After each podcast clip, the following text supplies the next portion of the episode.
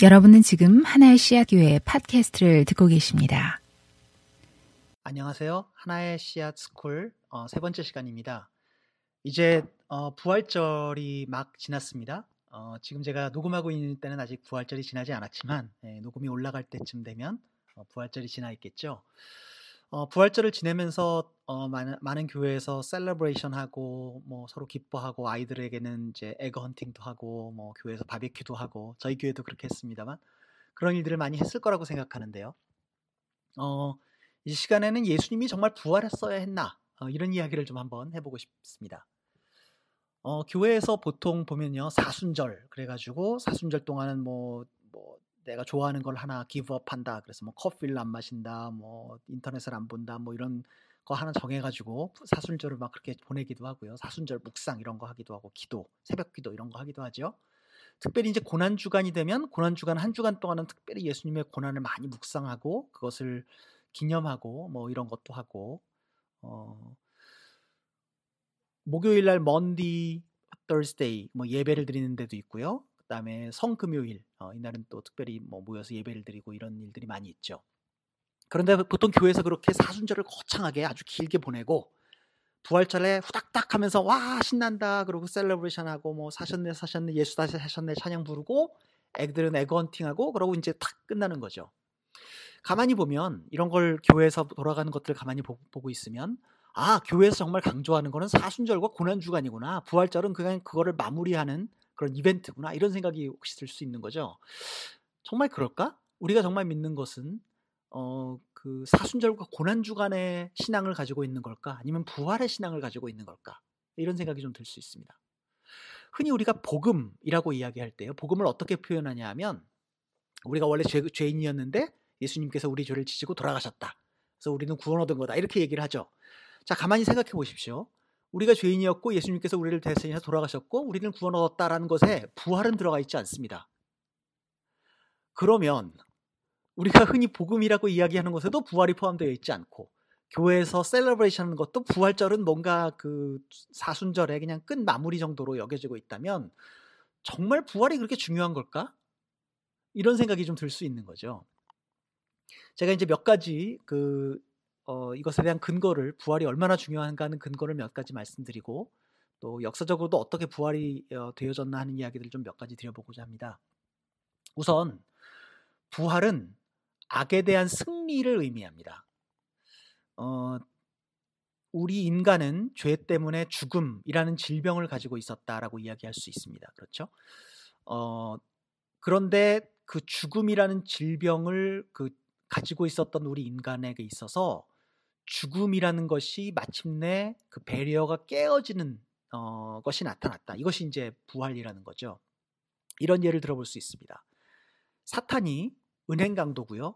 인간이 거기에 붙잡혀 있는 인질이라고 생각을 볼 수 있습니다. 그리고 예수님이 그 은행 강도 붙잡혀 인질을 잡고 있는 은행 강도 앞에 나타난 어떤 의인이라고 생각을 해봅시다. 그래서 사탄이 권총을 들고요. 이제 권총이 여기서 이제 죽음입니다. 죽음이라는 무기를 들고 인간을 협박하고 있습니다. 너 내 말 안 들으면 죽어. 그러고서 이제 권총을 가지고 인간을 협박을 하고 있는 거죠. 그런 상황 속에서 인간이 되신 예수님께서 오셔서 인간의 한 사람으로서 오셔서 말하자면 인질의 한 사람으로 오신 거죠. 오셔가지고 사탄에게 나타나십니다. 그래서 야, 너 그거 가지고 죽일 거야? 그럼 한번 죽여봐. 사탄에게 그러는 거죠. 사탄이 어 그래? 그러고 빵 하고 권총으로 예수님을 쐈습니다. 예수님께서 돌아가셨죠. 그런데 예수님께서 권총에서 맞은 후에 3일 후에 부활하셨습니다. 자, 이 그림을 보면요. 은행 강도가 가지고 있었던 최대의 무기는 권총이었습니다. 그런데 그 권총이라는 무기가 무력화되었습니다. 그래서 더 이상 사탄이 권총을 가지고 인간을 위협할 수 없게 되었습니다. 사탄은 죽음이라는 무기를 가지고 인류를 인질로 붙잡고 니들 내 말 안 들으면 죽어 라는 라고 협박을 하면서 인간을 사탄의 권세 아래 두고 싶어 했죠. 그런데 예수님께서 오셔서 인간의 한 사람이 되셔서 인간을 대표해서 죽으시고 부활하심으로써 은행 강도 혹은 사탄이 가지고 있었던 최대의 무기였던 죽음이라는 것이 무력화된 것입니다. 그래서 이제 바울이 그 성경에서 쓴 걸 보면 사탄아 뭐 사망아 너희 쏘는 것이 어디 있느냐 그러면서 사망을 조롱하죠. 그리고 사탄을 조롱하죠. 이것이 부활이라는 영광스러운 승리가 있었, 기 때문에 드디어 악, 사탄, 죽음을 무력화시키고 그것을 조롱할 수 있게 되었다라는 상태를 나타내고 있는 것입니다. 그러니까 우리가 가지고 있는 신앙은 악에 대해서 궁극적으로 우리가 승리했고 그것 이제는 어, 그것에 더 이상 매이지 않을 수 있다. 사탄에 매이지 않게 되었다라는 것을 어, 셀러브레이션하는 그런 신앙이라고 볼 수 있습니다. 그리고 또 두 번째로는 부활 신앙이라는 것이 예수님의 부활로 인해서 마침내 구현된 것, 실현된 것이라고 이야기할 수 있습니다. 그 당시 예수님 당시에는 사람들이 부활 신앙이라는 것을 어느 정도 이제 가지고 있었습니다. 그건 대충 이런 이런 내용이었습니다. 어느 날이 되면 어, The Day of the Lord 주의 날이 되면 혹은 혹은 뭐 어, 신원의 날이 되면 하나님께서 마침내 어, 이스라엘 백성을 회복하시는 어떤 날이 되면 The Day가 되면 그러면 모든 의로운 사람들의 부활이 이루어질 것이다. 이런 형식의 그 믿음들이 있었던 것이죠.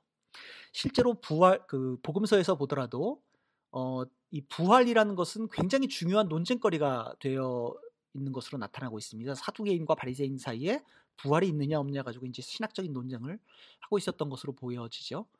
어, 어쨌든 그, 그 당시에 가지고 있었던 그런 그 부활 신앙들이 있었습니다. 자, 어느 날이 되면 하나님께서 마침내 이 땅의 악을 멸하시고 의로운 자들의 그 억울 억울함을 신원하여 주시고 모든 잠자는 혹은 죽었던 의로운 사람들이 부활할 것이다라는 신앙들이 가지고 있었는데 신앙들이 있었는데 예수님께서 오셔서 부, 십자가에서 죽으시고 부활하심으로 말미암아서 그 사람들이 가지고 있었던 그 부활 신앙 언젠가는 의로운 사람들이 부활할 것이다. 라는 것이 마침내 실현된 그런 상황이라는 거죠. 그런데 이제 여기서 주목할 만한 것은 그 사람들이 가지고 있었던 생각은 모든 의로운 사람들이 부활할 것이다. 이렇게 생각을 하고 있었던 거죠. 그런데 예수님은 혼자서만 부활하셨죠. 그 차이가 있죠. 그것을 바울은 어떻게 표현했느냐 하면 예수님께서 죽음을 이기시고 부활하심으로 말미암아서 잠자는 자들의 첫 열매가 되셨다라고 성경에 이야기하고 있습니다. 그러니까 이제는 부활이라는 새로운 길이 뻥 뚫리는 이벤트를 예수님께서 먼저 하심으로 말미암아서 그 후에는 이제는 의로운 사람들이 나중에 부활하게 될 소망들이 열리게 되고 그 길이 이제 뻥 하고 뚫렸다는 것을 의미하는 것이죠. 의로운 사람들의 부활이 이루어진다라는 것은 우리가 가지고 있는 부활의 신앙입니다. 그런데 그것이 가능하게 된 것은 예수님께서 처음으로 그 배리어를 뚫으시고 어, 부활하심으로 말미암아서 그 길을 내신 거죠. 잠자는 자들의 첫 열매가 되신 거죠.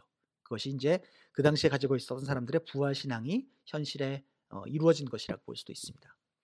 또 한 번 생각해야 할 것은 예수님께서 부활하심으로 말미암아서 예수님께서 옳으셨다 라는 것이 증명된 것이라고 볼 수 있습니다. 예수님께서 십자가에서 돌아가신 것은 신명기 말씀에 따르면 나무에 걸린 사람들은 저주 저주받은 것이다. 이제 이렇게 쓰여 있, 지 않습니까? 그러니까 십자가에서 돌아가신 것은 저주의 죽음으로 이제 상징될 수, 될수 있는데 그렇게 저주의 죽음으로 끝나지 않고 예수님께서 실제로 physically 부활하심으로 말미암아서 어, 그 예수님께서는 저주받은 사람으로서 죽으신 것이 아니고 의인으로서 부활하셨다 라는 것으로 끝맺음을 하셨다는 거죠. 그러니까 예수님께서 오르셨다라는 것이 증명된 것이라고 이야기할 수 있습니다. 아까 말씀드렸지만 복음서에서도 부활이라는 것은 매우 중요한 논쟁거리인 것으로 나타나고 있습니다. 사두개인들 현실주의자였던 사두개인들은 어, 부활이라는 것이 없다고 생각하고 있었고 또 이상주의자였던 바리새인들은 부활이 있다라고 이야기하고 있었죠. 그래서 실제로 부활이 있느냐 없느냐를 가지고 예수님에게 trick question을 던지기도 하고 이제 이런 장면들이 복음서에 나타나기도 합니다. 사도인 그 당시에 이제 부활이라는 것이 매우 중요한 논쟁거리가 되어 있었고 복음서와 그 성경에 그런 것이 쓰여 있다는 것은 실제로 우리가 믿는 부활이 우리가 믿고 있는 신앙에서 부활이 매우 중요하다라는 것을 어, 드러내고 있는 것이라고 또 생각할 수 있습니다. 실제로 또 바울의 전도 여행에서 보면 바울은 부활이라는 것이 매우 중요한 그 복음의 내용인 것으로 전하고 있습니다. 그래서 실제로 어 그 전도를 하다 보니까 사람들이 들어보고 야 이 사람들이 죽은 사람의 부활을 전하는데 그런 말도 안 되는 게 어딨어? 사람들의 이런 반응이 나타나기도 하고요. 그러니까 죽은 사람들의 부활을 부활 죽은 사람의 부활을 전하는 것이 그 굉장히 특징적인 전도의 내용이었던 것이죠. 어, 그러니까 역시 초대교회의 전도 방식도 부활이 매우 중요한 것이었다라고 이제 볼 수 있습니다. 또 초대교회 성도들을 보면은요, 유대교에선 전통적으로 토요일 날이 이제 안식일이었죠. 그래서 토요일 날 모이고 토요일 날에 이제 회당에서 모여서 그 이게 그 사람들의 이제 안식을 안식일을 보내고 이런 일들을 했었는데 언젠가부터 사람들이 그리스도인들이 기존의 유대교에서 토요일 날 모이던 것을로부터 주일 날, 일요일 날 모이는 것으로 바뀌었습니다. 그런데 그것은 어떤 의미였냐면 기본적으로는 부활을 기념하기 위해서 일요일 날 모인 겁니다.